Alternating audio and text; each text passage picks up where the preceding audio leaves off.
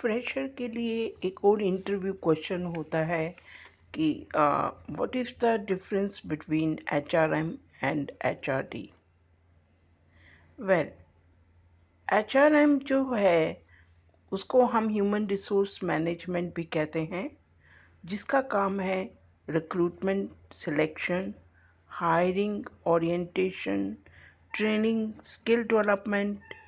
performance appraisal, workplace safety, welfare plans, change management और भी variety of activities का part जो कंप्लीट करते हैं। तो ये बात हुई आपकी ह्यूमन रिसोर्स मैनेजमेंट की। अगर अब हम बात करें एचआरडी की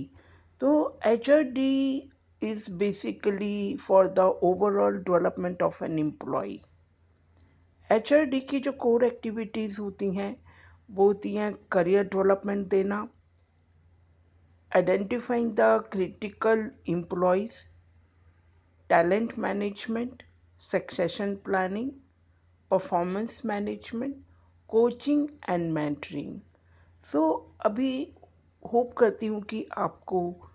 डिफरेंस पता चल गया होगा कि एचआरएम और एचआरडी में क्या डिफरेंस है और आप अब इंटरव्यू के क्वेश्चन के लिए प्रिपेयर होंगे। Thank you